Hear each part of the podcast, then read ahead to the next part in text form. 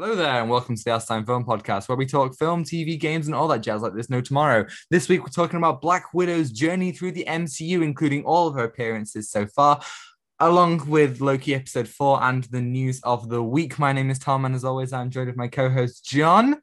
Hey everyone! Uh, yeah, this is going to be a very interesting talk about Black Widow and Loki. Loki was Aha. a very Ah. um was very interesting this week, wasn't it? You know, in fact, it's a whole MCU episode. We literally have one piece of news, and it's Spider-Man. We're going, we're just doing all the MCU this week. yeah. Well, well, not all of the So- MCU, but you know what I mean. So we, we didn't get any news, but Spider Man. Yeah. Well, Uh, Well, I'll jump straight into that because we got some reveals regarding Spider-Man No Way Home in way Yes. of the toys, in way of the suits that Spider-Man will be wearing.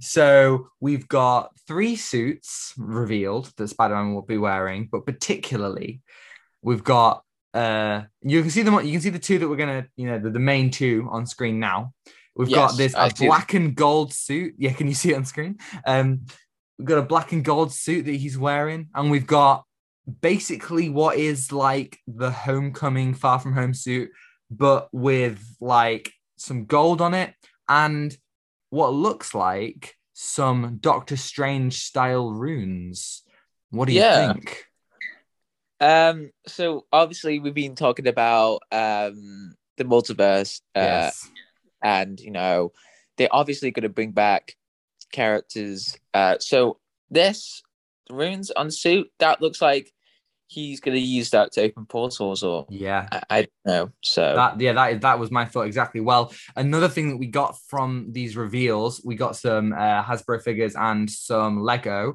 and Yes. in those were doctor strange. So you know obviously we already knew doctor strange is going to be in it but it wasn't a dream. He's definitely there um which it's not a dream. you know it's it's not a Yeah. dream. It's inception uh, which you know basically you know confirms that this is you know where we're going.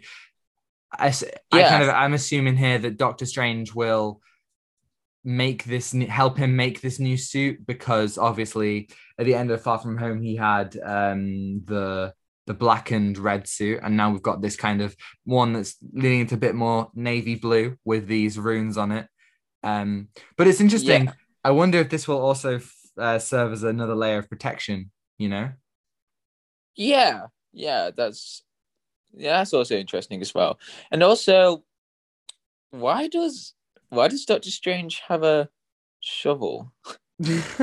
He has a shovel. Yeah it's weird. I don't know. Um i guess Um, is he is he is he gonna you know go through the multiverse and then get a dead Spider Man and then I I don't Oh, know. digging up for zombie spider-man that Okay. that would be cool. That would be cool. But I mean, like they de- well, they're doing Marvel zombies in What If, so Oh, it's possible. yeah? They are, yeah, oh yeah, yeah. uh, so and then we got Jay, and then we got I, I, I forgot his name. Ned. What? Ned. Ned. Ned. Ned. hey, Uh, I don't know oh. if you saw. Speaking of MJ, this morning there was some um pictures uh, of uh of like obviously like not set pictures or anything, but like of Tom Holland and Zendaya having a little kiss. So that so they're together now, which I think is quite Oh. funny because Tobey Maguire and yeah. Kirsten Dunst were together when they when they were Spider-Man and MJ. Andrew Garfield, Andrew Garfield and Emma Stone were together when they were Peter and Gwen. And now these guys are together. It's like the Spider-Man. I don't want to call it a curse, but it's the Spider-Man kind of like. I was about to say that, but I, Yeah. feel, I think I feel like it's like a a Spider Man trap. You know, Oh. like they're trapped. Can't this- play Peter Parker and his love interest without, you know, getting a little bit close. I oh, that, that's that's funny because you know we've seen Spider-Man love interests over the years, and uh yeah, yeah, it's uh Well, I think obviously that the big thing about these toys, nothing, no, no, uh, no Tobey Maguire, Spider-Man, no Andrew Garfield, no pre-existing villains, no new villains, you know, no, um, no Gwen Stacy, Mary Jane, any of the characters from any of those universes. Now, I'm wondering, do you think they will be left completely out of the marketing for this film? no, because Okay. if you think about it, uh, No Way Home that sounds a very exciting title, you know, Mm. you know, for very uh, hardcore Marvel fans. So this will be a big, you know, um, marketing products, you know, like other characters in this film. So then they'll give you know people uh, to, to, to buy them. So Yeah, uh, it's a marketing see- point. yes, if you see those characters in one Marvel film, that's enough. If you think Mm. about it, so there's o- there's a lot lots more characters. I mean, if you look in uh Black Panther pop vinyls or look in Civil War, I, I don't know if that's a th- yeah, it's Civil War, and in, Endgame, Endgame had a lot of pop vinyls. If you think about That's it, That's true. Yeah. Well, they can definitely market this. Um, but remember, Endgame uh, um, kept a lot of its plot close to its chest. You know, it didn't reveal Yeah. Professor Hulk or Fat Thor or you know Cap of the Hammer, any of that stuff. So even though, yes, it, you know, there is definitely the opportunity to bring in loads more customers. You know, you've got the fans of the original films, the fans of the Garfield films, you know, the fans of the MCU films. They can all come together to watch this film, which I think is really cool. But I also think that um, maybe they aren't gonna um, reveal any suits or anything until the films come out. Uh, Ah. You know, because like obviously it's going to be a big thing to see. You know, uh, are some of well people's favorite Spider Man, uh, like in their suits again. So maybe they'll keep that for like maybe a, a tr- uh, like a, a second trailer or something. I don't know. yeah, yeah. So, um, it's interesting that we haven't got Hmm. a trailer yet. Um, yes, I agree. I thought they would have been releasing it soon, but obviously there was the um the Shang-Chi trailer, which means, you know, I wouldn't I wouldn't bet on them to uh I the- think release uh, we got Uh, the Shang-Chi trailer in June, so possibly we might get Yeah, well- in July or well, remember we got we got a new Shang-Chi trailer like a week ago. Oh, So so like, you know, I think that would definitely count something. I just my look, I bet that it will come out, the trailer will come out as soon as like I'm on holiday. Because I always seem to miss Oh, like big news. one year I was on holiday and um I went to like I went to um I think it was like a cafe or something and it had Wi-Fi right and I, I logged on and I was like okay nothing really much happening oh yeah but Zack Snyder dropped Black Suit Superman and I spent the whole rest of the time just going like what I just completely missed it Oh man, that sucks. I, I saw it as well. Like, oh, when was that? That was a that was like ago. that was like this time last year maybe August mad, mad. Mm. Yeah. Indeed. Um, so obviously you've got these new Spider-Man suits. What's your favorite one, do you think? Um, I, I, I think the black and gold is sticking Yeah, to me. I, I, I, like it. I agree. yeah. I'm Uh. So I'm wondering if that's going to be used for something. Well, I mean, it, it, it happens in like a lot of superhero films, you know, like Wait. they they lose their suit or something like something really big happens in the final fight they make a new suit it happened in far from home it happened in spider-man 3 kind of it happened you That hap- know in in in in loads of films where they kind of suit up with a new set of armor at the end Yeah. you know or a new suit so i reckon that this will be like the final suit that he wears Yeah. Um, and that happened as well in the Spider-Man game. So Right, yeah, of course. Oh, I love that suit, man. That was a cool suit. Um, the Yeah. thing's interesting because this is the second black suit they've done. But what happens when they want to do the symbiote suit? You know, it's not going to be that special because Mm, you know, yeah, they, would have done a black suit twice. yeah, that's weird. Yeah. Yeah, um, definitely. So, so I just, I just, I mean, I don't know if you, you remember when the first set pictures for Far From Home came out, and it was Yeah. Tom Holland and Zendaya um swinging together, and Tom Yeah. Holland was wearing the black and red Spider Man suit. Yeah. I those suits look excellent, but the uh, the the films put a lot of CGI over them. I really hope that Yeah, they don't yeah, put I- CGI over over yeah. these new suits. Yeah, it's, it's too oversaturated. Um, you know, I mean, we've all seen. I mean, I, I think I think you've seen the original suit they were going to use for Civil War. Yeah, Yeah, that Yeah. original Civil War suit had raised webbing. It was it was very sexy. yeah. So, uh, yeah, yeah, yeah. I- Yeah. so, the yeah, uh, I like the suits. uh, but you know, I think we're going to see more Mm. um of it. So yeah, yeah, we're yeah. just waiting on that trailer, waiting with bated breath, I guess. Yes, Yes. trailer. Yes. Before we, but before you know, Spider-Man: Far From Home even comes out, we have other MCU content, particularly Loki. This week, Oh. episode four, entitled Nexus Event, I think. Yes. The Nexus Event, indeed. The Nexus event. Ooh. so, full spoilers. First of all, disclaimer. Yes. What do you think, out, John? Get out. Get, Oh, get out. oh, you okay, know. I'll leave then. I'll I'll go. Uh, uh, Okay, uh, I'm sorry. All right, okay. Okay, well, Bye. it's me now. It's me now. now, uh, Oh my God, John, I'm back. oh, what? Oh my And god, I- you and I watched the show brought already? I brought I brought Richard E. Grant with me. Uh, wait, what? I brought Rich, Richard E. Grant as Loki. Yes, right. You- so You watched the mid credit scene, right? I did, I did, I did. Okay, good. Okay. I thought it spoiled it for you then, and I was like, oh, Uh, okay. Uh, yeah. I. What do I think about this? Uh, this episode. I thought this episode was really good.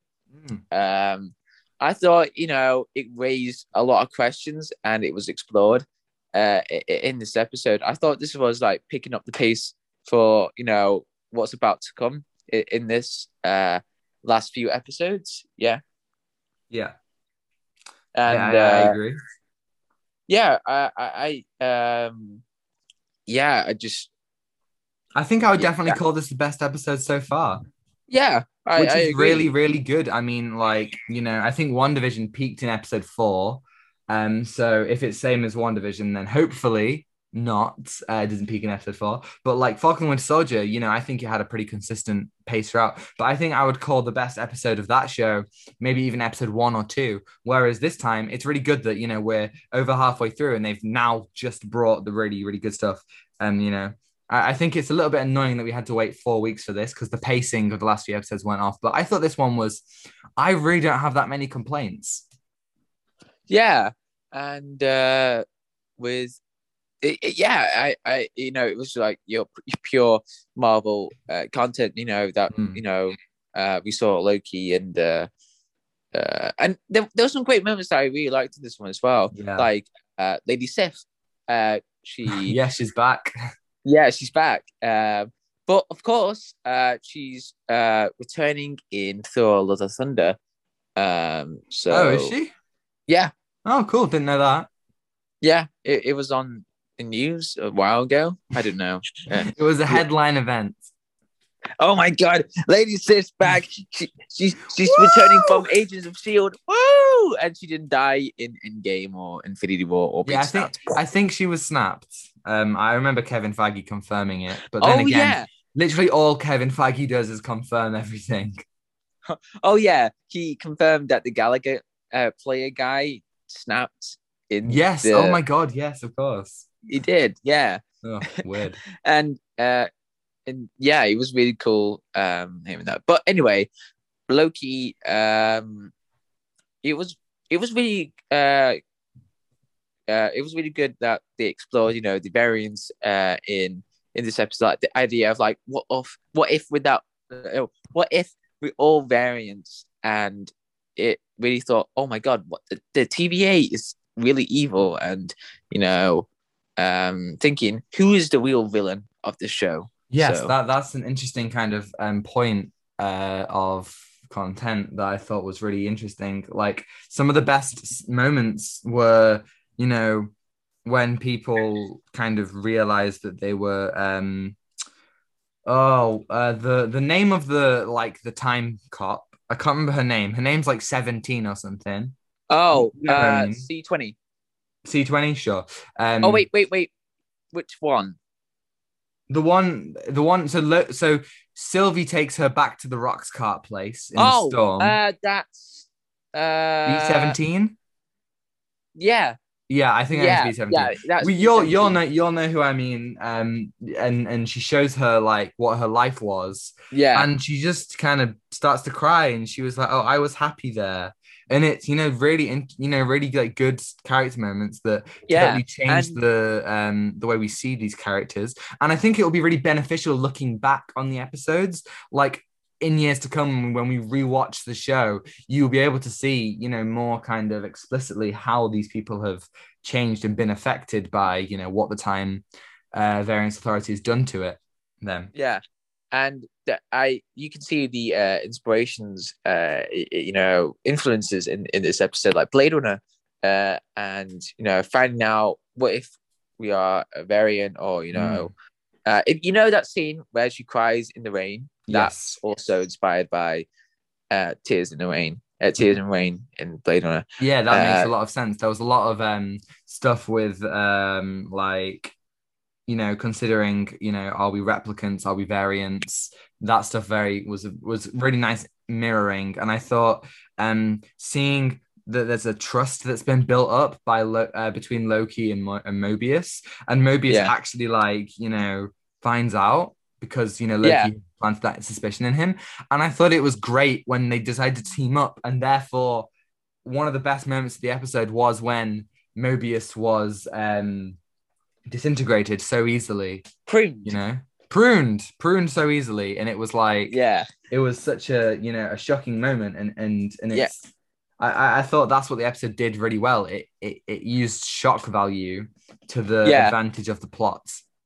and you know it uh, again the pruning uh didn't you know really show the death because if you watched it post credit scene uh but before that uh loki got pruned didn't he so then you go oh my god loki and Mobius are dead oh my god so then What a twist!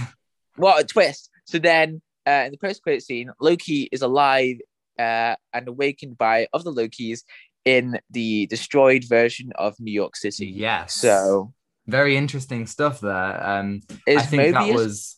Mobius al- is alive. So I saw I saw a meme which I thought was amazing where it's like Loki wakes up uh, no not Loki and Mobius wakes up and he sees like loads of different Owen Wilsons. He sees like Owen Wilson in Zoolander in Night at the Museum in like the Royal Tenenbaums and in Cars.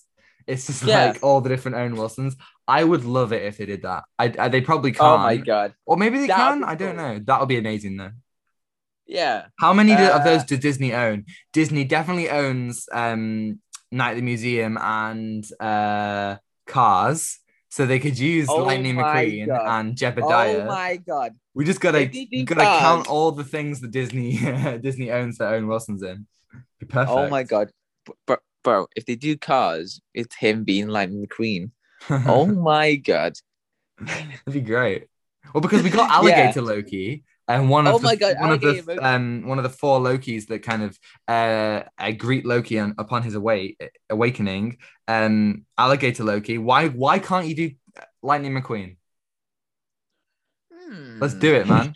Yeah, let's do it. Do it. uh, but also, the the plot twist uh, in this whole um, episode was that the timekeepers are robots. Ooh. Oh. Ooh, and you know, we think, uh, you, you know, like throughout the uh, series, we go, hmm, who are the timekeepers?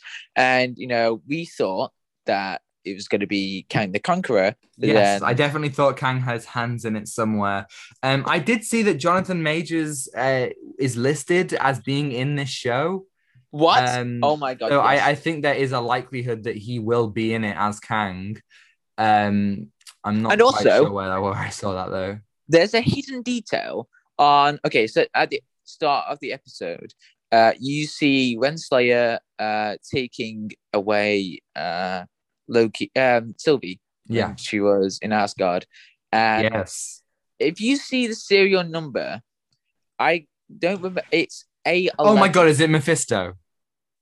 No, God damn it.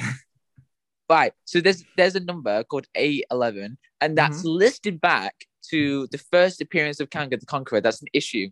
A eleven. Oh. Oh, that's cool. So yeah, That's I, the first I, I think it's likely that Kang has some sort of um, role in this. As I say, I saw Yeah. Jonathan Majors listed in the cast. Uh, so you know, I, I think that's likely. But I think from the beginning, I think we said it last week or maybe the week before.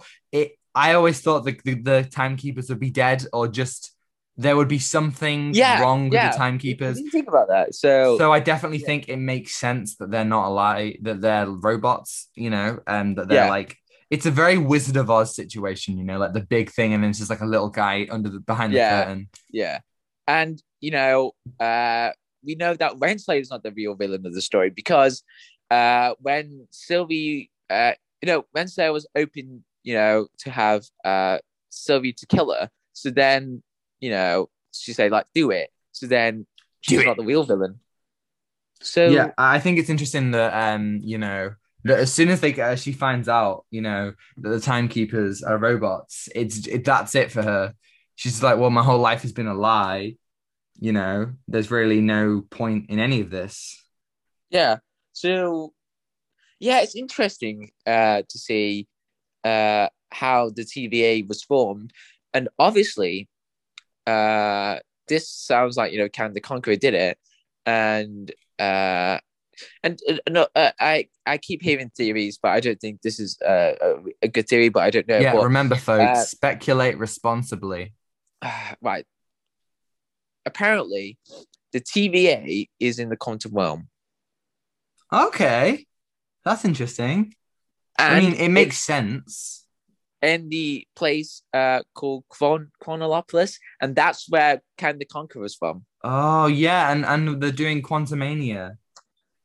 Yeah, Yeah, I think that makes a lot of sense. Particularly, you know, we've explored the con- quantum realm as you know uh, uh, a vehicle, a vessel of time travel. Um, you know, we we're getting more quantum realm um exploring in in Ant Man three. Kang the Conqueror is going to be in that. I think that makes a lot of sense. I think that's a really good idea.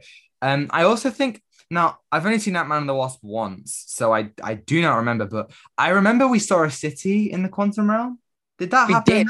that that is Chronolopolis. Oh, okay, right, yeah, because I remember seeing that, and I think that makes a lot of sense, and I think that'd be a really interesting direction for it to go, especially since Ant Man and Ant Man Two haven't really had loads of like you know uh, relevance. You can kind of skip Yeah. them in the grand scheme of the MCU. It, it, it was it was all uh side side plot story. It wasn't you know that relevant to Yeah. the whole story, but uh you know it did have that idea of you know time travel for you know um for Endgame. Uh, so yeah, and uh, what else? I I really like the music as well. yes, the like when we started the show, I was a bit like, and the music's fine, but now I'm I'm really digging it. You know, yeah. You know, like the the music for the ending was very very well done. Oh yeah, I love the love the music.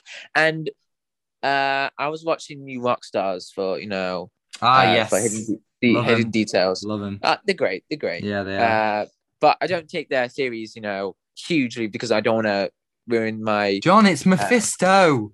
oh my god, Mephisto! Mephisto! It's Loki was Mephisto all along. Oh my wait, god, Loki Oh, is an oh no, anagram bro, of bro, bro. Mephisto. bro! If they do, it was Loki all along. Loki all along. It was Loki all along. They just got to do that for every villain now. they just they're obliged to do it. But Oh, seriously, I hope we never see Uh, not Sharon Carter. Um, Aaron Carter. no, sorry, Fal- Falcon and the Winter Soldier. Uh, Power Broker. Yeah, I've got a name. yeah, that, that is Sharon Carter. It- Oh, Spoilers, by Carter? the way. sorry, spoilers. Um, uh, yeah, yeah, Sharon Carter. yeah. It was Sha- me. I was the Power Broker all along. She And was got Mephisto. Ag- Agatha. Oh my god, it was me all along. interesting. We have had two in the shows so far. We have had two um twist villains. However, something very interesting that I want to bring up is that originally we were going to get Falcon and the Winter Soldier first, and then WandaVision, and then Loki. And I think that makes a lot of sense because you know it goes from like a regular MCU show to like a bit more of a weird one in WandaVision, and then to Loki, which is a lot more you know exploratory of, of different things um of, of like the the wilder concept of the mcu so I, I really think that you know i think that had we got this as it was originally intended you know this would be providing us with some more context for WandaVision straight away you know some of those some of those uh, i- uh aches that we didn't itches that we didn't get fully scratched by that show and and also, um, Little Miss Min- Minutes. Hmm. That's interesting. So I'm wondering if Lis- Little Miss Minutes is uh like a hidden spy for Kang the Conqueror. She could be. I mean, she is everywhere, which I think is you know likely. Wait, someone's at the. Who's at the door? There's somebody Um, at the door. Who's at the door? Um, let me check. I can see a van outside Um, your house. Oh, th- oh my God! Why is there a van outside? Um. We're going on an adventure. Oh my. God! Is that a big parcel? A big parcel. Uh. Oh my oh, God! it's not for you. Not was for you, like buddy. knocking nearly down. Okay, um, I've got a question. Why, why is the van, you know, sideways? You know, Why is the van doing the sideways? Fast and Furious? Is he doing the Fast and Furious? oh my god, yeah, they're gonna drive underneath the truck. Oh my! Do you remember the time? Okay, so folks, we were in uh, uh Tom's place, and then we Did saw you a say folks? Yes, folks. Folks. I, I, I don't know. I, I tried to say, I tried to say. Wait, I, is that is that parcel for you? Because this guy's going to different houses. I, I, I don't have a parcel. Oh, okay. Well, Well- um, go on. The van. Oh my god, the van that, that, that almost hit the Uh, house. so yeah, so we were at Tom's place, and then there was a van that was speeding the just so fast down uh, down the road. It was like he was being fast and furious. Fast and furious, and it was like about to crash whatever house. It was oh my god, it was about to crash, and then it, just went to that. But yeah, do you, do you remember that? I remember that. Of course, I do. Yeah. Yeah. And uh, what else? Well, I do. Yeah, I do want to talk about um, Lamentis last episode. Yes. Um, I feel like now that we know what happened, I thought the the the beginning of this episode is very good when they were, um, you know, sat there, um, you know, kind of accepting their death before they were pulled out of the apocalypse. Loki and Sylvie Yeah. this being, but I definitely think that this episode makes last uh, last week's episode a little bit worse because last week's episode doesn't go anywhere. It's just like a side plot, which is an excuse for character development. And of course, that's a good thing. The character development did lead to stuff this episode, which we'll talk about in a little bit. But it also, you know, could have just been fixed if they hadn't have got right up to the door of the timekeepers. Again, as I said, as I said last week, it makes the thing feel a lot less um, relevant.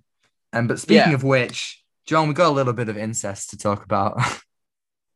I don't know. If, Oh. I don't know if incest is the right term, but it looks Oh, like Loki uh, I- has I a crush on I- I- Sylvie. I, mean, I mean, loving yourself.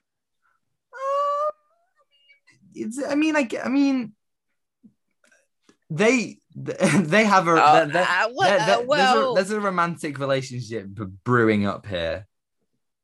yes. Um, I mean, definitely. I, I mean, it- it's it's it's weird, but uh, I, I I don't know. Okay, listen, I don't think this is a.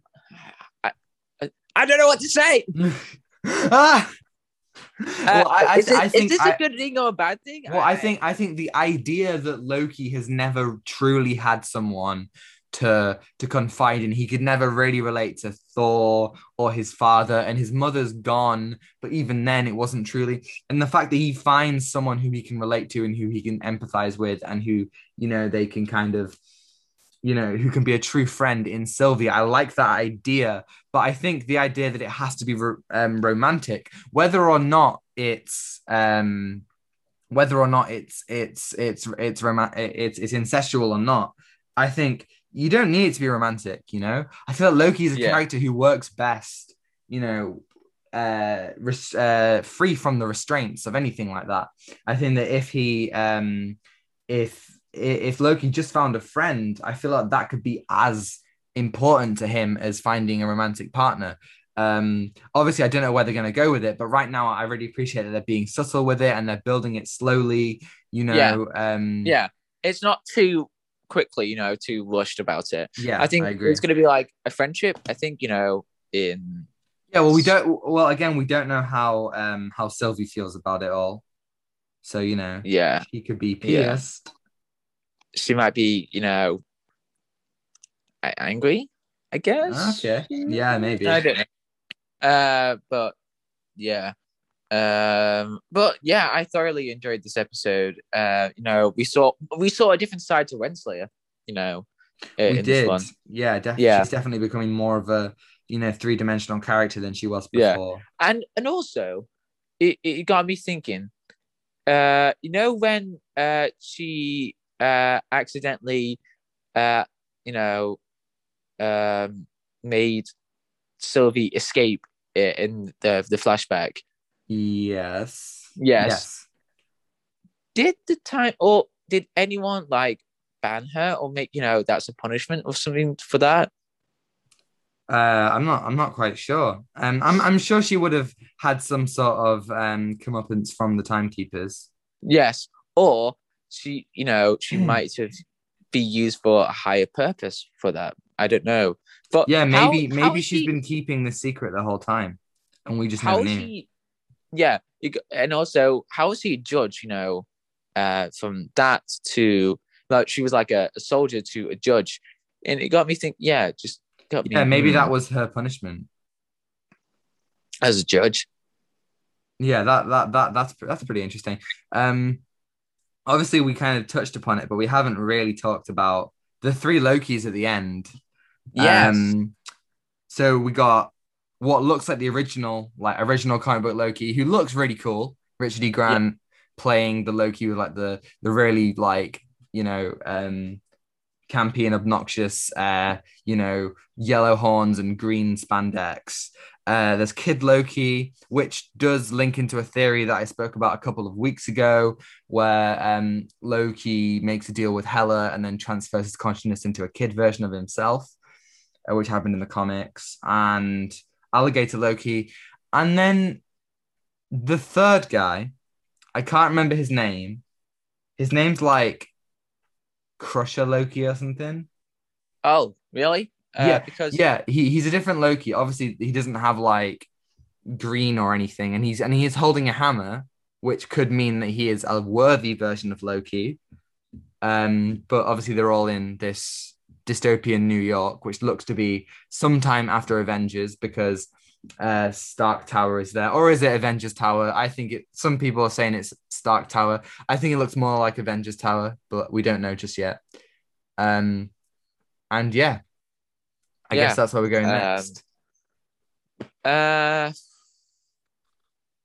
yeah, I, I, I really like this one. I thought this, I um, yeah. So I'm hoping five or six will, you know, carry on with the pace of, you know, Hopefully so. Two Yeah. episodes to go. Let's hope it doesn't drop the ball. We're back. Don't drop the ball, Marvel. This is okay, don't drop the ball. been, it's been the ball. weeks, but we're we're back with our classic. Don't drop the ball.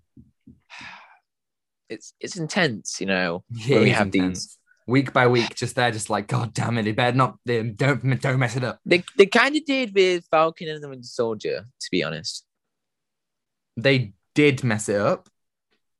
with the Power Broker. Yeah, Yes. the, well, yes, I agree. I think the Power Broker, you know, and elements of the finale of that show uh dragged it down from what would be a nine or a 10 out of 10 to a comfortable eight. Yeah, a comfortable eight. So if Loki, this is a very good show so far. If Loki has a very good end, you know, I would give it a nine out of ten. You know, Well, I mean, it depends because I think this episode is a nine out of 10 for me. yeah, nine out of ten. Um, but I think so far it's been sevens.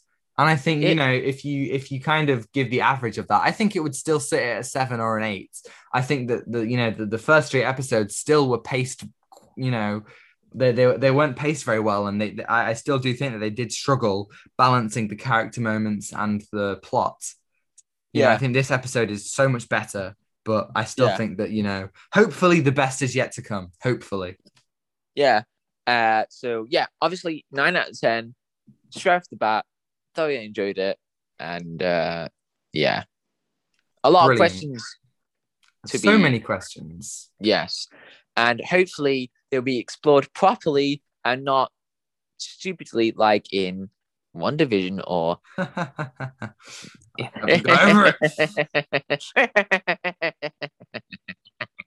Sorry, so um, before our next episode of Loki, let's take a let's take a blast. Trip down Let, us take a trip. Let's take.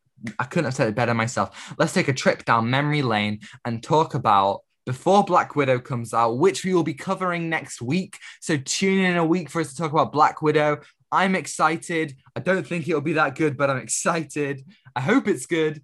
Um, Wait, you you- you're excited? talk about. Oh, I'm boy. excited, John. It's a Marvel film at the cinema. How can I not be excited? Oh my Let's god! talk I- about- hopefully, hopefully, Oh, Black Oh. Widow will boost oh, the revival oh, yes. Hopefully. I mean, Fast and Furious was- was already pretty popular, so let's hope that Black Widow is. Yeah, yeah. Yeah. Th- thank, thank for Fast and Furious to give us the head start. We- Yes. Oh, Black and no, no, well, no, Fast and Furious. Sorry, And then Right, we can all go see Space Jam. Woo! Space Jam. Woo! Space Jam. Looks Yeah, bad, but, hopefully it um, won't be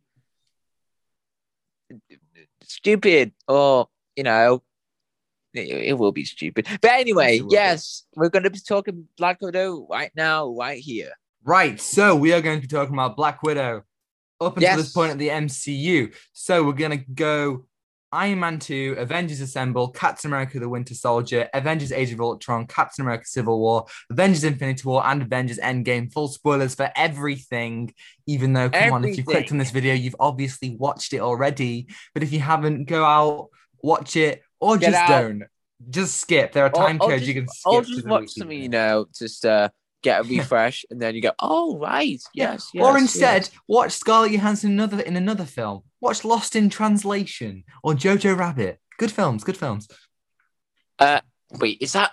Sorry, I just want to stop something. Oh my god, that's a snail. What's a snail? Wait, okay. What? Appar- right, there's a snail on the window right now, and it's cool. Well, the things that the things that kids these days will will get excited about. A snail on the window. No, no, it's no. I'm I'm in my bedroom. Uh, bedroom. It's really high, and then you know, it's it's on the window. Oh my god, it's you know I haven't seen those for a while. Oh my sorry, god, it's but- Turbo, the film Turbo. Remember the Oh film my Turbo? god, Turbo. Turbo. Oh my god. Yeah. Anyway, right, should we let's should we go back should we from dip straight into it? Yes. Let's go back from the beginning. It's like it's like Iron Man 3. Um Yeah. so Iron Man 2. This Two. is all the way back in 2010. Black Widow's very Wow. first introduction to the MCU. So obviously we're not going to be talking about the whole film. We're just going to be talking about Black Widow and Black Widow's role in the film. What do you think about Black Widow and Iron Man 2? Um, I thought it was a really good introduction, really, Yeah. uh, to the character. Uh, I mean, you know, finding out what she truly is. She's working for Shield, Mm-hmm. uh, and you know, it, it- we we don't explore much of her, but it was really cool, you know, to see her, you know, helping out Tony, uh, and then uh, I really like that scene where she fights the uh, the enemy. I don't know which enemy it was. It was Uh, all, is it all the goons when she just like goes yeah, the through all the whole yeah, the goons. Yeah, I agree. I think I think you know, action wise, it's a very good introduction. You know, it- it's some of the coolest Black Widow action yet. But I think a lot of her her role in that film is set up for things to come. You know, Yeah. as it, as as we watch it now, obviously it wasn't always intended, but the, you know, it sets up her relationship with Nick Fury and Shield, which you know is enforced in Avengers, which is then broken down in Winter Soldier, and it also serves as you know set up for Avengers itself you don't really get a full sense of who she is. She's very shrouded in mystery in this film. yeah. It doesn't really pull back the curtain. Um, you Yeah. know, we, you know, we kind of know that she she's she's skilled in different languages, in different um, in different like forms of martial arts. She is obviously uh going undercover as um an assistant to Tony Stark and Pepper Potts and Stark Industries. Um, so I, I you know I think that you definitely get a cool introduction to her, but you don't really get a sense of who she is, you know. In, and I think as the films progress, what's good about it is that you do get to know more about her, which I think is, you know, always good. yeah. Uh yeah, I think that's it, it about for the uh I mean, I don't know. Uh I mean good introduction. Um nothing Yeah, there's I- not really I- much to it. I think that's the I think that's the problem. Yeah, yeah. especially yeah. as it stands now when she's such a popular character. Um, I understand it, it makes total sense. As soon as she was, um, you know, uh, as soon as she had her first appearance, people were saying that we needed a Black Widow film, and I think it would have been really helpful back then. You know, it you know Yeah. it, it would have strengthened the team of the Avengers. It would have made let's say that she had a film in between Avengers and Winter Soldier. It would have been perfect to see her working with Shield. You know, maybe develop her relationship with Hawkeye a little bit more. So then when we see Winter Soldier and see how that all breaks down, you know, you get a more of an insight into that. You know. Yeah. Uh, so there, there- yeah, uh, good in- introduction, as I said. Uh, should we move on to the next one, Avengers. Avengers? Ooh. Well, first of all, Joss Whedon's a dick. Oh That's my the- god, yeah. Allegedly. Um, that's the first thing we we, we have to say. Um, but I do think that I, Whedon. I do think Yes. Avengers holds up. I think it's a I think it's a really solid superhero film, and I think it's one of the event the MCU's best films in general. Yeah. And I, I mean, yeah, apart from him being a um yeah. a dick, yeah. Yep. Yeah. Just couldn't think of anything else, but uh just to, know, be, you know, friendly and everything, but he, he's just not a good person at all. No. Um, but he, uh, yeah, Black Widow. I thought Black Widow in this was very good. Mm. Um, you get I a mean, lot the more character- to her. yeah, but again, this started the whole love interest for Hulk. Yeah, kind. I mean, I think the annoying Kinda. thing about Black Widow at the start, you know, um, from pretty much from Iron Man two to Age of Ultron, uh, not entirely, but generally, she, yeah, I think Winter Soldier is is uh, the outlier here, but she's she's definitely an object.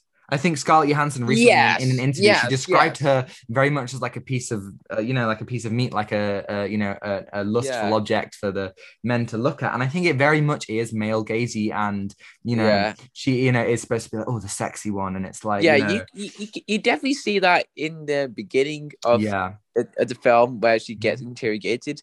oh yeah definitely. Yeah, and she and- and, and, she whips the guy with her hair which i thought was the funniest moment ever she's like whoosh, um, But yeah, thing. Scarlett Johansson. I wanted to talk about this, Scarlett, um, uh, about this, uh, whole thing about Scarlett Johansson. So, Mm-hmm. like in interviews, she's been asked like horrible questions about. yeah she really has yeah, and you know, it not it fair really, it's not fair, but she just she doesn't deserve it. But like uh, directors like Joss Whedon or uh, other directors, you know, like sh- uh, sexualize women uh, women into an object. You know, i think it's, a lot that- worse in age of ultron which we'll talk about closer to the time but- Yes, that you know, was, everyone- Oh my god! Un- Yes. until until you know later down the line everyone was kind of thinking that black widow and hawkeye were a couple but i think that one of the things that does work quite well in avengers is black widow's relationship to hawkeye um it's it's very underdeveloped um but it you, you understand that she has a, uh you know uh uh an emotional connection to him. It's the reason why she you know ends up leaving her undercover mission. You know she has many moments where she's like more bothered about you know him and, and researching him and they have a, a fight which i think is really cool. Um i also think that she can be the voice of reason in avengers.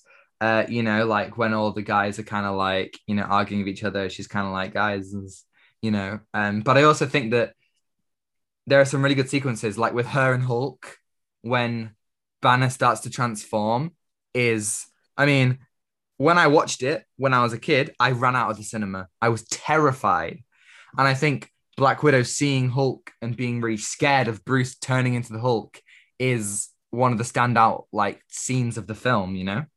yeah, and it, uh, yeah, I thought it was good. Um, yeah. Um, I, I don't know what to say, but uh, you know, it, it she had like really good character interactions between Iron Man. Um, Yeah. So, uh, wait a minute, I haven't I haven't thought about this properly. There wasn't a lot of char- character inter- interaction with Thor and Black Widow. No, I, I, th- I don't think Thor and Black Widow interact much at all over the entire MCU. I can't remember many times they actually talk, which is a bit of a strange one, you know? Yeah, because she interacted yeah, she's basically like she she she's she's got a relationship with most of the core Avengers apart from Thor, which I think is interesting. Um, but then Ah. again, in, in in in in many ways, Thor is an outsider to the Avengers, especially in the first film. He doesn't, you know, really he interacts more with Loki and um and and Nick and stuff, which I think is you know good. But yeah, Yeah. I agree with you. There could let's definitely be a little bit more with her in there. There's this whole kind of uh, subplot about her wanting to wipe the red from her ledger, and you start getting this as we kind of look deeper into into Black Widow's um, psyche and her personality and her past. We get to more know that more understand that she has done some bad things in the past. And she wants, you know, to, to feel at home somewhere, which she briefly has with Shield, and then goes on to have in Avengers, which I think is across her at this point six film or no seven film arc um it's it, it it's it's a really good arc. You, you know you see her you know find, trying to find a family and you know struggling to come to terms with it. And i think what's really nice is that the the in, in infinity war and endgame the, the snap brings you know her an opportunity to you know be a good person for five years uh which then Yeah. culminates in, in her death which i think is really nice. Um but you know i think a really good scene is is where um loki taunts her. Uh definitely one of the reasons why loki's become such a fan favorite character you know and Yeah. he's like this is my bargain you mewling quim. And she's like you're a monster. And he's like no no you brought the monster oh i want to rewatch avengers john Oh, I rewatch I, Avengers. I rewatched it. Um, when was it? In- before before justice league in march yeah Yeah, yeah, you remember that, bro. Of course You I remember. Oh Of course my I remember, God. Okay, yeah, uh, I I like that scene. Uh, definitely yeah, uh, I thought you know Avengers and Iron Man two brought out brought out the wits within her. You know, yeah from, yeah, Yeah, I- I, and I think that. Let- I mean, let's move on. Winter Soldier is this crafted her into an actual character.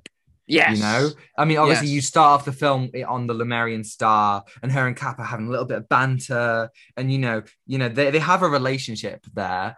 Um, you know, they're good friends, and I think immediately that's cool. Of course, it is. Um, you know, but then the film, as soon as you get the death of Nick Fury, or the the death quotation marks uh, of Nick Fury, you yes. begin to see more of who she is. You know, yeah, yeah. Like she went from a very you know upbeat character, you know what I mean, like from there, and Mm. to a very serious character. In, Yeah. you know, throughout the film, and I really really like that. Yeah, Um, she she helps Steve and I guess the audience through being undercover, like the scene where they're walking through the shopping center and and, and she's like, you know, look down and put your arm around me, stuff like that. You can see there's so much more beneath the surface to her. She talks about when she encountered the Winter Soldier and he shot her, you know, like there were some really good moments. And then I think one of my favorite Black Widow moments in the MCU is when she's talking to Cap and she's talking about like, you know, I, I've been, you know, I, all this time I've been trying to do good at Shield, and now it turns out that I, you know, I've just been working for the same guys the whole time, and you know, I'm not really sure what that good means anymore, which I think is, you know, a really, I mean, it makes sense. It, it's it's the best thing for her to be, you know, it, it's it's exactly where, you know, if the if Winter Soldier takes Shield out of the MCU, that is exactly where I want to see her character go you know kind of be confused without without it you know Yeah. Um I I think you know, I think Black Widow Widow throughout, you know, uh in Iron Man 2 and Avengers, you know, you can feel like that she's a, a little bit of a side character. I don't know. She, Yeah. She feel like a little bit like that.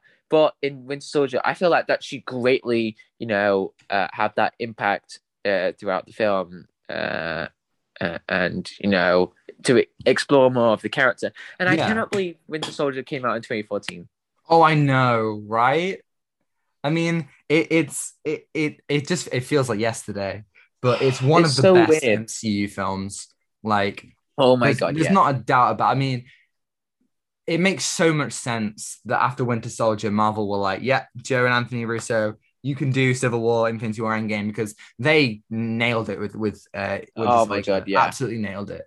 And um I, I think it's interesting um that Oh, oh, John, I had a point. Oh yeah, she's become a bit more um three dimensional now. Yeah, you know, she's not just in Iron Man 2, no one can, you know, like physically or mentally hurt her. You know, no one can beat her in an action sequence, and you know, no amount of taunting from Tony or whoever will, you know, affect her. You get a little bit of it in in Avengers when she's um you know, when, when the Hulk is uh, you know, like uh like attacking and uh, Loki is is kind of talking to her. But I think in, in Winter Soldier, you you feel you know she gets like shot. She gets like you know like her whole like world mentality is is kind of brought down. And at the end you know she kind of makes a bit of a self-sacrifice you know electrocuting herself um Yeah. and and i mean her whole ending sequence with nick fury i think is great when she infiltrates the meeting of the heads of hydra Yeah, and yeah, it's you know she's more centralized, you know, yeah in, in this film, and I appreciate that. Um, oh man, I really want to watch uh Civil. Uh, no, sorry, Winter Soldier right now. honestly Oh my god, like whenever I think about, you know, Guardians of the Galaxy, Avengers, Winter Soldier, Infinity War, which I would call the best of the MCU, those four films, I just kind of just want to be like, oh, I want to watch it now because like they are such, you know, they define so much of what the MCU is and can be, Oh. and are definitely still the best of it. And I think it's really cool that three out of four of those films have Black Widow in, and they all kind of define each step of her journey. Um, not Yeah. m- not like the most explicitly. I think a big step of her journey comes in Age of Ultron. Let's talk about Age of Ultron, shall we? oh boy, Age of Ultron. This is when you get all the the Joss Whedon bad stuff. I definitely think. Yeah. Uh, do you want to do you want to do you want to take this one? Do you want to go first? Um. Okay. So this one, uh, this one was different. You know, what I mean, Hmm. yes. So we get to see more of the relationship between Hulk, no, Bruce and Natasha, and you know, we we get to see, you know, are they going to be serious about the relationship or are they um gonna you know be distant apart? And I again with this, I don't think I don't think this uh, film did anything too good with with Black Widow. I thought I she was a bit of a side character in this one. I thought I wish she was a more important character in this. Yeah, I totally agree. They really tried to do something with her, and I think they failed colossally. Um, the whole Black Widow Hulk relationship, you know, was never very well integrated into the film. You know, they they tried something, it didn't really work. Their relationship felt like it kind of came out of nowhere. They had some very strange, flirty scenes, but I think the weirdest, the, the most frustrating part about it is that from here on out, the rest of the MCU just forgets that this that this relationship exists. There is one scene in Ragnarok where Black Widow is the thing that uh, that brings Bruce back out of the Hulk uh, after two years, where Hulk has been the dominant one. Which I think is very interesting. I think it's really cool, um, and I was looking forward to see how they would develop that relationship of Infinity War, and they didn't, and they didn't in Endgame, and none of lost their chance. And so that that aspect of Age of Ultron just feels so pointless. So out of the blue, it does nothing for either of their arcs. And if anything, again, it turns Black Widow back into an object. When Winter Soldier did all this development to turn her into a more three-dimensional character, she just becomes a romantic interest again, which is the most boring thing to do with her, I think. Yeah. Uh, and yeah, she wasn't that important in the film, which, you know, kind of made the film, you know, lack with character interactions again. Yes. Yeah, again, Uh, all of her scenes basically are relegated to being with the Hulk. And then she And- gets kidnapped. And then she fights. No, she doesn't. She doesn't really.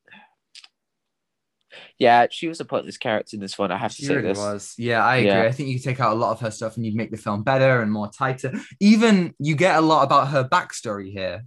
Um, you know, she did some. She, she had some really tough times in the Red Room. You know, they uh, operated on her and turned her into this cold killer. I am interested to see how that they will, uh, you know, expand upon that in Black Widow, uh, which we will talk about next week, of course Yeah. but they treat it in a strange way. she's she she she has this moment where she tries to um like empathize with Bruce and she's like you think you're a monster? Oh, I'm a monster too. I can't have babies. It's like oh and it's like well, what well I know you're operated on but loads of women out there can't have kids you know?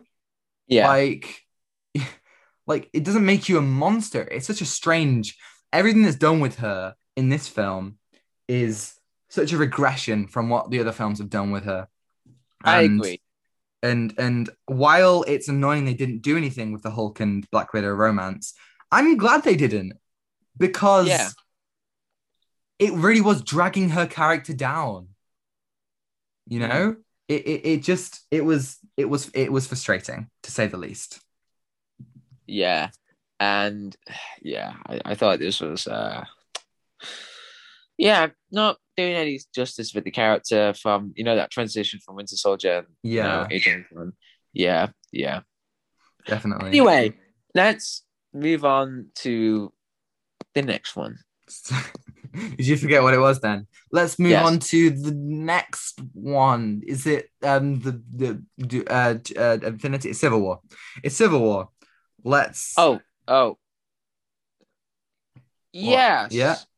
Yeah, yeah. So I'm just thinking about the carrots in this one. Mhm. Yes.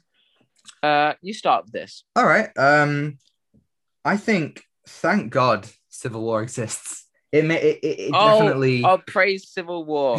That Civil it brought War back a lot of the good stuff um about Black Widow. Um I you know, I think as I said before, you've got this ongoing thing where Black Widow struggles to make connections to, you know, a family, uh to any kind of like proper you know, and I even the Black Widow and Hulk stuff kind of adds into that because you know she tries to have a relationship with him and it doesn't really work.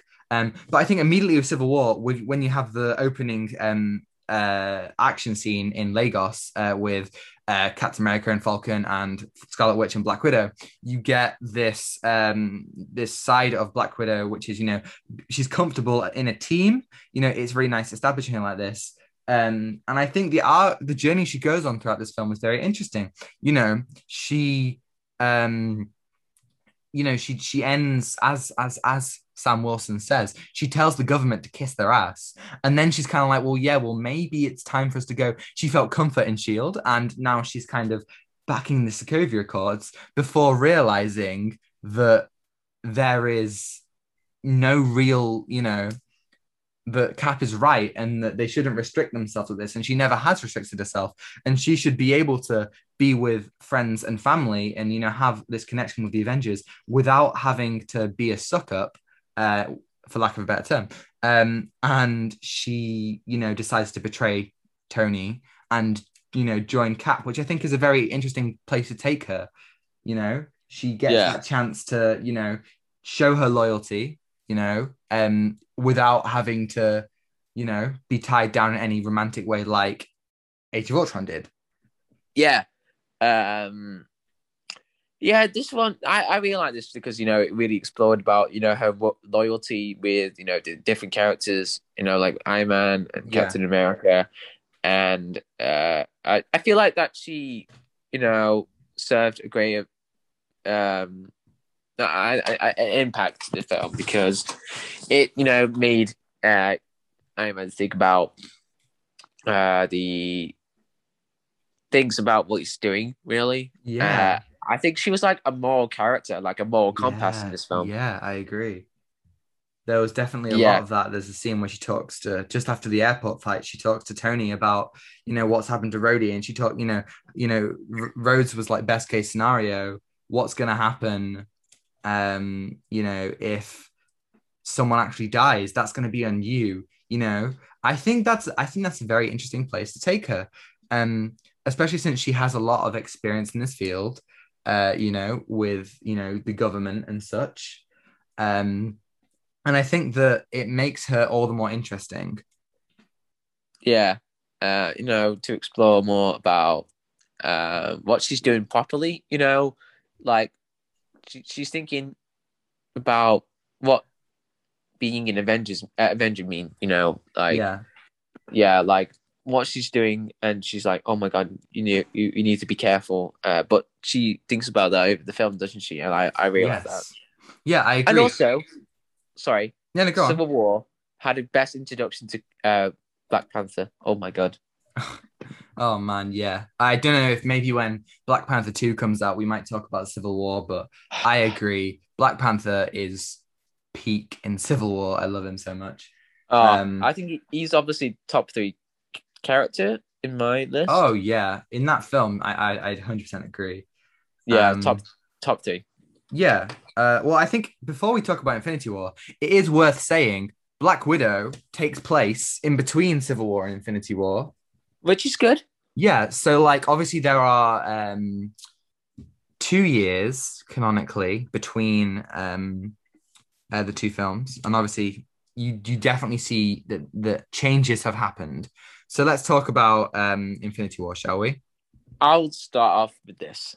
Please do. Uh, so Infinity War. This this was uh really good uh, uh character. Uh, you know, well, is there a word for like saying a good character? I, I don't know. Um, okay, she had an in, in, impact in uh, Infinity War. I thought she was used good. I thought she she was. Yeah. I mean, a lot Uh, of the, the thing is about Infinity War is it's a very big film, and the people who get the most play are the most important Avengers. And well, that's not even true, is it? Because you know, Captain America doesn't get a lot to do. You know, um, you know, your your main kind of people you follow are you know, uh, Iron Man, Doctor Strange, Star Lord, Thor, um, even you know maybe maybe Black Panther and Hulk. It, it, it's there's a lot going on, and I think Black Widow doesn't necessarily have an arc in this one. She doesn't really do anything, um, like in terms of character. Uh, but I think that's okay. Yeah, and um, yeah, and you know she you know realizes about um that you know like she's been underground, you know, Yeah. hiding away from government for years, and I really like that because you know we'll see the uh what she's been doing in that time between Civil War and uh in- Infinity War. Infinity War. So yeah, well done, John. You got it, Uh, buddy. Oh, oh my god, my memory. Oh. Sorry, uh, but yeah, uh, hopefully we'll get more context to you know what she's doing between them that that time. You know, um, to see. yeah, it, it feels like obviously she has a new look in this one. She's got you know the blonde hair and the uh, the new kind of jacket. Um, but I think that I think that you know it's clear some stuff has changed. Obviously, again, they have her reunite with Bruce, and nothing happens. You know, they barely kind of touch upon their relationship again, which I didn't necessarily hate because again, it dragged a character down, and Bruce had a more interesting story to be told there with his struggle with with Hulk. Um, so I think she had some cool uh, action beats, you know, in the battle at the end when she fights uh, Proxima Midnight with Okoye is a good one. yeah, Uh, uh, but I don't think she does a lot in terms of character this film. I think Endgame is where we get into the meat of that. Yeah, um, yeah, and uh, uh, in Infinity War we get to see you know not it's not too cluttered we know with all the characters. Uh, I thought it was you know well balanced. Yeah, and I think that is because they don't try to do something with everyone.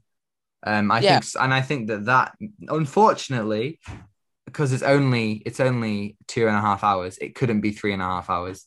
So unfortunately, that yes, that does mean that unfortunately we don't get, you know, some character interactions and some you know moments, uh, which I think you know is unfortunate. But we do we do at least get some cool moments for everyone. I think Black Widow does get some some standout moments. from Oh the film. yeah, like when fighting with uh, uh, okay, yeah, what you said. Yeah. Great moment, I, I agree, and I think she works really well into the entrance in Scotland when when Cap, uh, Falcon, and Black Widow all uh, all uh, arrive to save Scarlet Witch and a Vision. I think that's great stuff. Yeah, and it, you yeah. know the, the film the, you know the film itself doesn't utilize her as well as the other films, but you know it doesn't have to, and it's better than Age of Ultron. yeah, way better, way loads be- better. leaps you know? and bounds. Right, let's talk about Black Widow's final film, let's talk about Endgame, shall we? Yes. Uh, wow.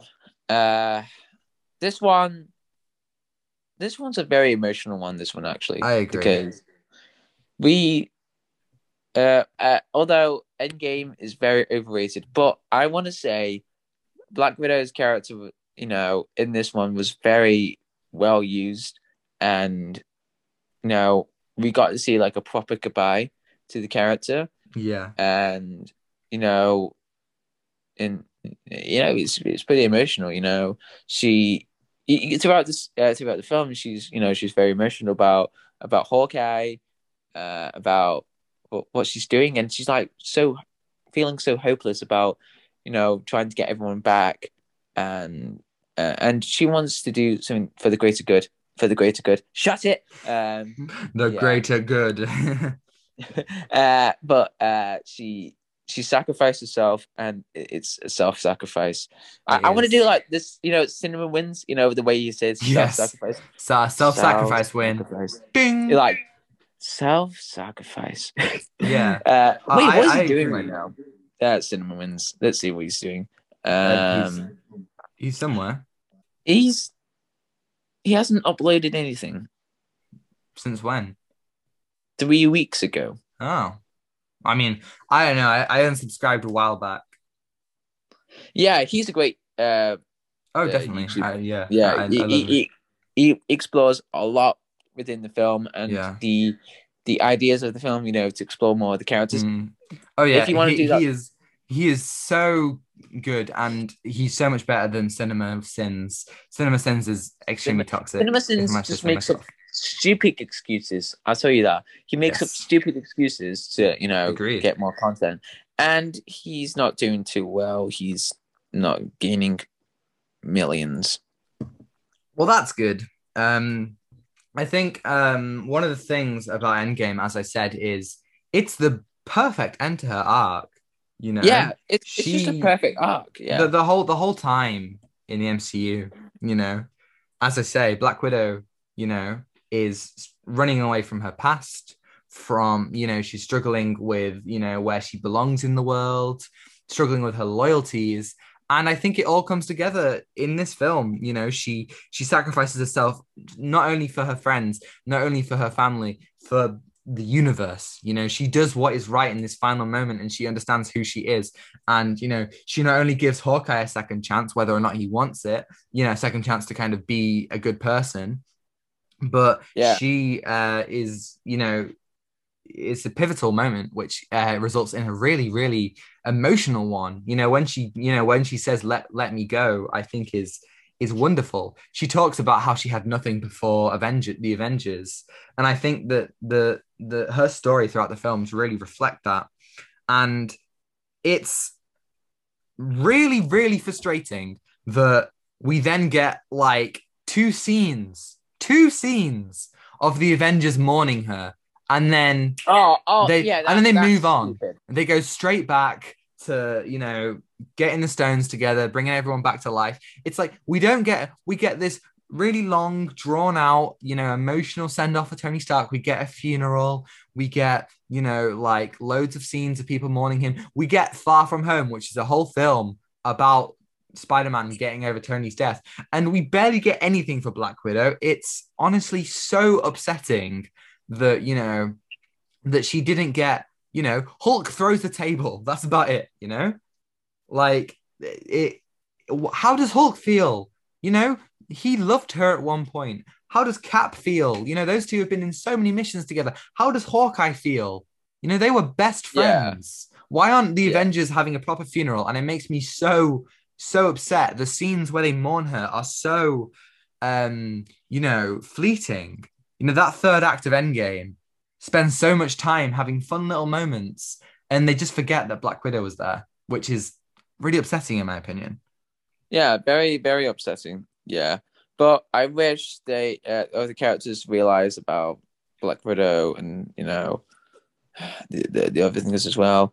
So hopefully Black Widow will the, the film, not the character, yes um, will give us, you know, a bit of mourning to yeah hopefully uh, yeah, like a, a proper fu- funeral. So Oh, that- at the end, Man, would that be nice? and then you know, like, oh, that's a good, that's a good way, you know, uh, of the heroes. Like, she, she was a, she was a hero. Yes. He was a hero in the end. Um, Yeah.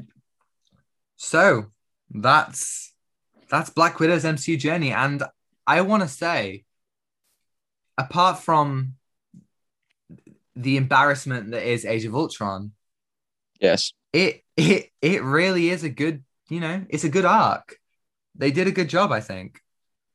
Yeah, I, I, I really like that. Uh, apart from you know the uh, huge mistake on uh, Age of Ultron, I she mean, Age had, of Ultron is, is just a mistake in so It's- on so many levels.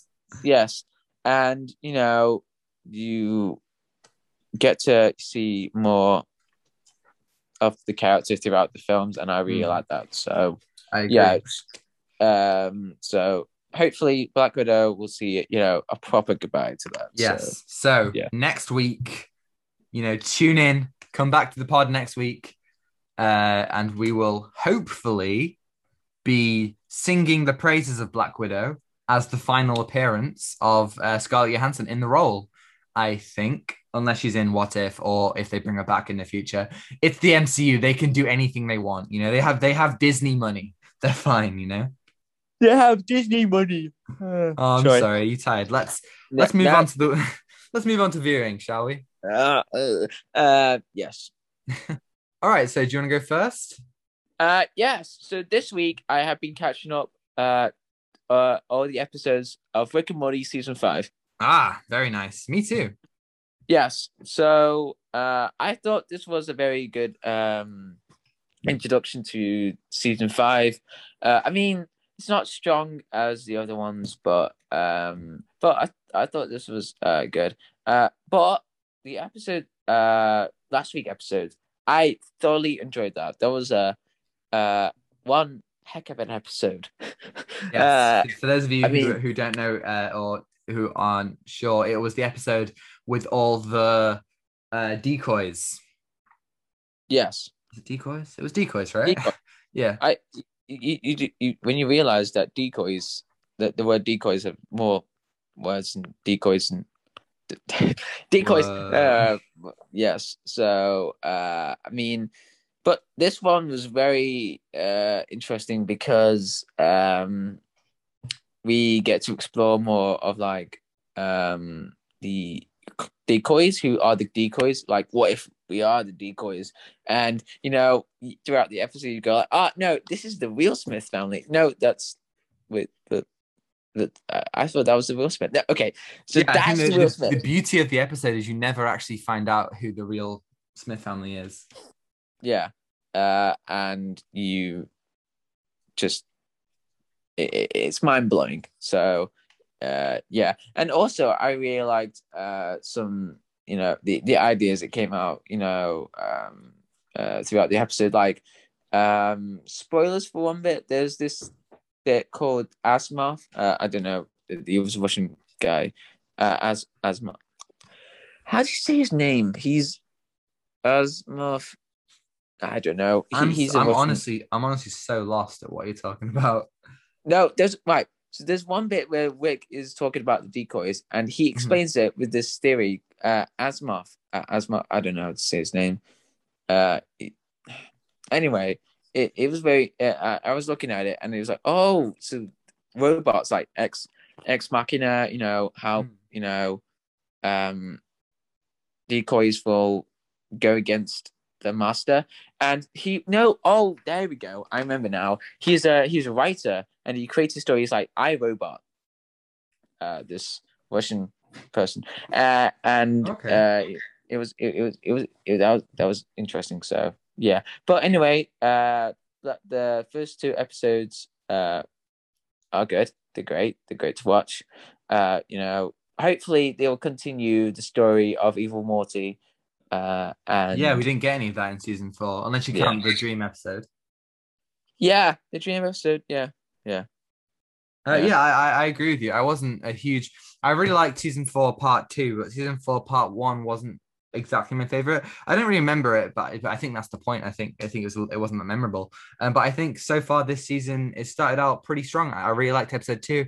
Episode one was all right, but you know I think episode two, um, hopefully we'll get more like that. Yeah.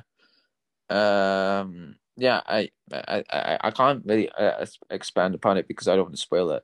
But um. I mean, it brought up re- really interesting theories as well for um for Rick, uh, in the first episode, where you know, what if Morty is going to be replacing Rick, or maybe this is the season where Rick, uh, Rick's and Rick and Morty's relationship will be uh broken up, or you know, um, yeah, yeah. Uh, what else? yeah, yeah. Also, this week I've got um Batman. I'm Suicide graphic novel. Hold, hold on, hold up there, buddy. I got things to talk about too. No, wait, wait. Th- th- th- th- that- that's all for me. That's what I've been watching. Sorry, um, but I just want to add in. Oh, I The- see, I see. I thought you were gonna uh, add I another just, one. and I, like, I just what? got uh, a graphic novel, uh, Batman. I am Suicide. It's the story oh, that volume two of, of Rebirth. Yes. So uh I'm I'm excited to read that because I haven't read the first graphic novel it, back in 2019. It was October. Yes, it was uh, October. It was in sale and it was a really good story uh with Batman and with these people who have like Superman like powers in Gotham. I think they're called Gotham people, Gotham Gothamites. wow, The- how, how how original. How original. Hmm, yes. But um but the the the story for the first gra- graphic novel is I am Gotham and the next one's Yes. I am Suicide and then you got I am Bane. So Yes. I'm wondering if this I am Bane story is going to be really good because, you know, you like Bane, Tom. You I like Bane. do like Bane, and I know. I mean, I literally I haven't read it, uh, but I know like the uh, the the basic plot of Rebirth quite well. So after I Am Bane, you get the War of Jokes and Riddles, which is set during Zero Year, and then you get uh, about I think six, maybe no three, maybe you get Rules of Engagement, Bride or Burglar, and um, the Wedding. You get this whole Batman Catwoman wedding arc, but it basically this Tom King uh, uh, Batman Rebirth arc culminates in in a big Bane story. So I wonder, does I Am Bane set that up? Because it ends with this arc called City of Bane. Yes. Yeah. So I'm I'm I'm I'm I mean, I'm gonna be I'm hoping that it's gonna be a little bit better than you know the whole Knightfall story because within you know the Knightfall story was a bit um underwhelming because you know he he- Batman was like you know fighting villains you know like one after the other throughout this one. And um but the the second volume to Knightfall was really good as well. Uh explored Azrael uh and I like the prelude. The prelude's good. I like that because it really explored Bane. So yeah. Yes, Uh, I I'll love be I love the prelude. yeah I'll, I'm going to talk about uh I am Suicide next week so I've got time for that yeah Awesome. Um, well, I, I, I think I think it's worth it's, it's worth mentioning about um about Knightfall. There is like a whole other like story about Azrael being Batman and Bat and and Bruce kind of you know uh taking over again. So Yeah. I feel like that's something we should probably try and read at some point. yeah, we, we should like explore more about the, the whole Knightfall story because I feel like there's more to it. Yeah, Yeah. I agree. Um, okay, Yeah. so I've watched two things this week. So the first thing was I finished Batwoman season two. Uh, so uh, obviously this has been going on uh, since January, um, and it's worth mentioning first of all that Batwoman season one was cut short because of COVID, like many TV shows were, and then uh, the main actress got fired and removed. Um, I still don't really know why. Um, I think she was difficult to work with or something. They weren't happy with the direction the show was going in. So season two immediately was a bit of a strange one because it had hanging thread plot threads from season one. It had characters who were related, who who you know had relationships with Kate Kane, but and then they had to introduce a new Batwoman Um, so they introduced her in Wi- in Ryan Wilder, and I have to say, season two, all in all, was great. It ended up so much better than season one. They good. managed to wrap up uh, a lot of plot lines from season one very well um, and continued them on. Uh, the best part of season one was definitely Alice, the villain, and they managed to take her to interesting new places, having her, you know, like be pushed to the edge. Um, while I, and you know the way that they dealt with Kate Kane, the protagonist season one, not being there was very clever. Uh, it was a little bit obvious, but obviously, you know, of course it was. Um, and I feel like Ryan Wilder as the new protagonist, as the new Batwoman, she did a great job. She wasn't she wasn't exactly the same as Kate. She has a different personality and it works. It really does work. They introduced loads of really cool classic Batman villains. You know, you had Black Mask as the overarching villain, and you started the season with Hush. Loads of great stuff uh, there. They've set up some really cool stuff for season three. Uh, and it explored some characters in a really, really satisfying way. This season of Arrow hasn't had major crossovers, and I didn't feel like I needed it. They did a really good job, and they stood on their own two feet without relying on Crisis and Infinite Earths, without doing any of that stuff. You know, they didn't, you know, like they didn't have to like meet the Flash or Supergirl, or anything like that. There was one episode where one character showed up briefly. Other than that, it, I thought it carried the story really, really well. The middle got a little bit boring, but I feel like especially the the ending, the best thing in a TV show is when the, the finale is the best part. And I think the final three or four episodes of this season was the best part. So loved it so much, and I really can't wait to see season three, which is about to start shooting. So yeah, a really good one for Arrow, which is great because this year Black Lightning's ending was very underwhelming. Um, but and the Flash isn't that good this season. But Batwoman, Legends of Tomorrow, and Superman and Lois are great at the moment. So that's great. Good to report. Wow, uh, that was a. Uh, I wish I was watching something like that this week, but um, yeah, but I've just been, Yeah, I've just been tired. I just, I was just so tired this week, but now definitely. I feel more awake than ever. That's all right. I mean, to be fair, I only watched one episode of Batwoman this week, but I've been watching the whole season since January, so I thought I'd, I'd kind of report on it. Uh, right, yeah. Um, Um, I have I have one more thing to talk about. Okay, um, and this one is is it's it's it's a difficult one to talk about so kind of bear with me here um so i watched another round uh, at the cinema uh, a limited screening and it's a it's a swedish i think it's swedish let me check um uh, it won best international film at the fe- at the uh, the oscars um and uh is Danish, sorry, uh, and stars Mads Mikkelsen, among others, uh, in a story about uh, basically people who decide to get really, really, really drunk, right? And Yeah. First of all, I have to say this is probably the best film I've seen all year. Now, if you've been listening to the podcast or anyone who knows me will know, I like I have been singing the praises of Promising Young Woman all year. I loved Promising Young Woman so much, but I have to say, I thought another round was better. It was absolutely amazing. Um, it's a really interesting uh, depiction of um, alcoholism and you know the the benefits and the um, you know extreme effects they can have on you as a person in your social life through all aspects of you um, and how you know the need to be a better person could sometimes drive you to to the opposite direction you want to go. It was very it was very good and it was you know it was light-hearted when it needed to be but it was also it also packed a very p- serious punch. It knew exactly when to have the dramatic moments filled in with a little bit of comedy you know which i think is needed for this kind of subject matter. And it's just, and it's a film that you know it, it really it really did affect me i have to say that you know. Oh wow. it was it was emotional. As somebody who has in my life seen some pretty horrific you know uh secondhand of course uh you know effects of alcohol. You know it really really affected me this film. You know in a, in a way that not much ever has. I i really struggled afterwards you know.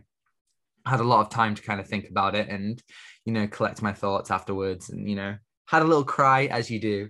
Um, but I, I think you know, point is is that this film, re- you know, one of the reasons why I liked it so much and why it, is because it really did speak to me and, it had this really you know, big effect. I could see I could see myself in a lot of the characters, and I could see situations in my own life that pay, that played out, and you know, it it it was something that that you know you can obviously see it as a as a comedy and something that is you know like oh these stupid people drinking but i feel like from the you know obviously it's a unique perspective that not a lot of people will have um it, it you know it made me see this film in a whole different light and you know um i didn't know whether i was going to talk about it on the pod i thought it might be a little bit too kind of heavy and but you know I, I feel like you know it's something that I need to kind of express. I, I did love it, but I think you know there's a lot to it that I can relate to and that I, I've struggled with. And I would definitely say that people should watch it because understanding these kinds of issues, things that you wouldn't think are issues, you know, but are, I think, are really important. Um, so I think everyone should go and watch it at the cinema. Uh, or if it's not showing at cinema, kind of wait until it's on streaming or something. But definitely watch it. Don't be put off by the fact that it's Danish. Uh, you know, you get used to you know subtitles. Foreign foreign films never a problem. You should go and watch them I- regardless. I um I went to see Parasite and Yeah. that was totally fine. yeah, Yeah. exactly. But, uh, yeah. you know, it's Uh, like it, it. I might have liked. It. I, I mean, I thought Parasite was absolutely exceptional, and I think purely because of the emotional reaction to it, I think I preferred um, another round to Parasite. Uh, I think it definitely deserved its international uh, film feature win, um, and you know, it, it's got so much love and soul put into it. You know, uh, even the director, his daughter died whilst they were making it, and and, and you know Oh. and and and you, he has a there's a mess you know that it says for Ida at the end, and you can really understand, you know, all that you, that has happened. You can see the love and attention and care that went into it all, and yeah, I feel like it, it's it's a, it's an incredible film that I I think everyone everyone should see, um and and yeah, that's that's it for me this week. Right. Wow. Um, Sorry to end it on a bit of a depressing note. Um Again, I wasn't sure whether I'd talk about it, but I felt like it had to be uh, had to be spoken about. just- no, that just kind of threw me off, but um yeah, that that um not not to like uh, it's not a heavy one, but like Mm. it it kind of felt like when I was watching um Sound of Metal. Yeah, well, So that's what that is exactly what I was thinking about. Um, because you know, I remember when when you spoke about it, you had a lot of you know feelings that were very personal to you. And it's a Yeah. similar thing yeah. with this, yeah. Wow. Right. Oh, Uh oh. definitely gonna watch that this week. Yeah, I'll you watch that. definitely should. Everyone should. Ten out of ten. Absolutely wonderful. Um, should we roll it out then? Yeah, that's it. That's it for me. Yeah. Brilliant. Well, uh, there's somebody at my door, so John, I'm gonna let you do the outro, and I'll and I'll and I'll be back. So, All right. yeah. Okay. Good luck. Good luck. Ah. Right. Uh, th- this is just me doing the uh, outro. Um, yeah, this week uh, we had a very um, you know exciting topics to talk about, and um, we talked about Loki, we talked about Black Widow, and we are excited to talk about um, Black Widow, and yeah, many films uh, yet to come. Um, but uh, thank you for listening, uh, tuning in. Whether you're just uh, just chilling out, Oh, Sorry. whether whether you're chilling out or relaxing for this podcast, thank you for listening. Uh, but uh, be safe, wear your mask. Uh, and Tom, would you would you like to do the honors for you know what people to you know to follow you on Yes, whenever? indeed. Uh, you can get in touch with us at outatimefilmpod at gmail or follow us on Twitter or Instagram at outatimefilmpod. Uh, remember, if you email us, we will read it on the pod and we'll reply. Um, or you can follow me on Twitter at Tom the Bodman. John's Twitter is dead now, so rest in peace. dead. Yes. Rest in peace, uh, John. yes. Um, I, I don't know what to do with it.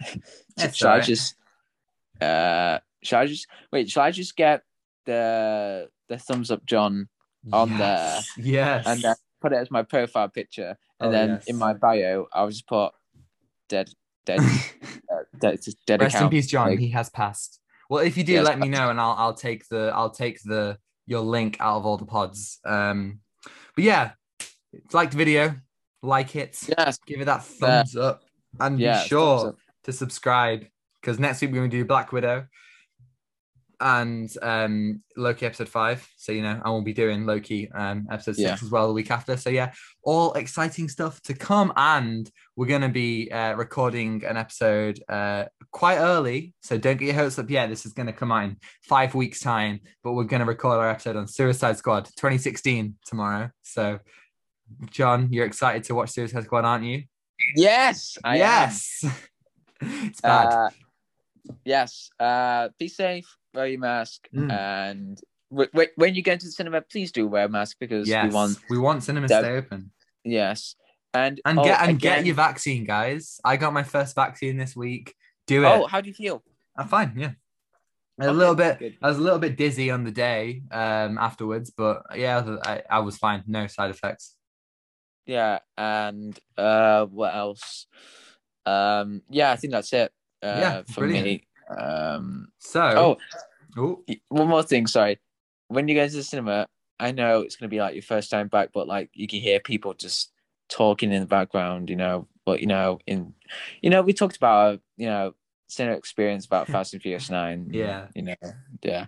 So it does take a while if you're just going back into. yeah. Don't Yeah. talk in the cinema, guys. Once the film started, be quiet. Be quiet. Come on, it's for people to. We're trying to indulge in fine cinema, fine content. Yes. Oh wow, that was Yes. that was amazing. Yes. So, will you do the honors, John? Uh. Right. Uh. Take what you're given. Thank you Give- for tuning in. Sorry. Take what you're given. Give nothing back. Goodbye. Goodbye.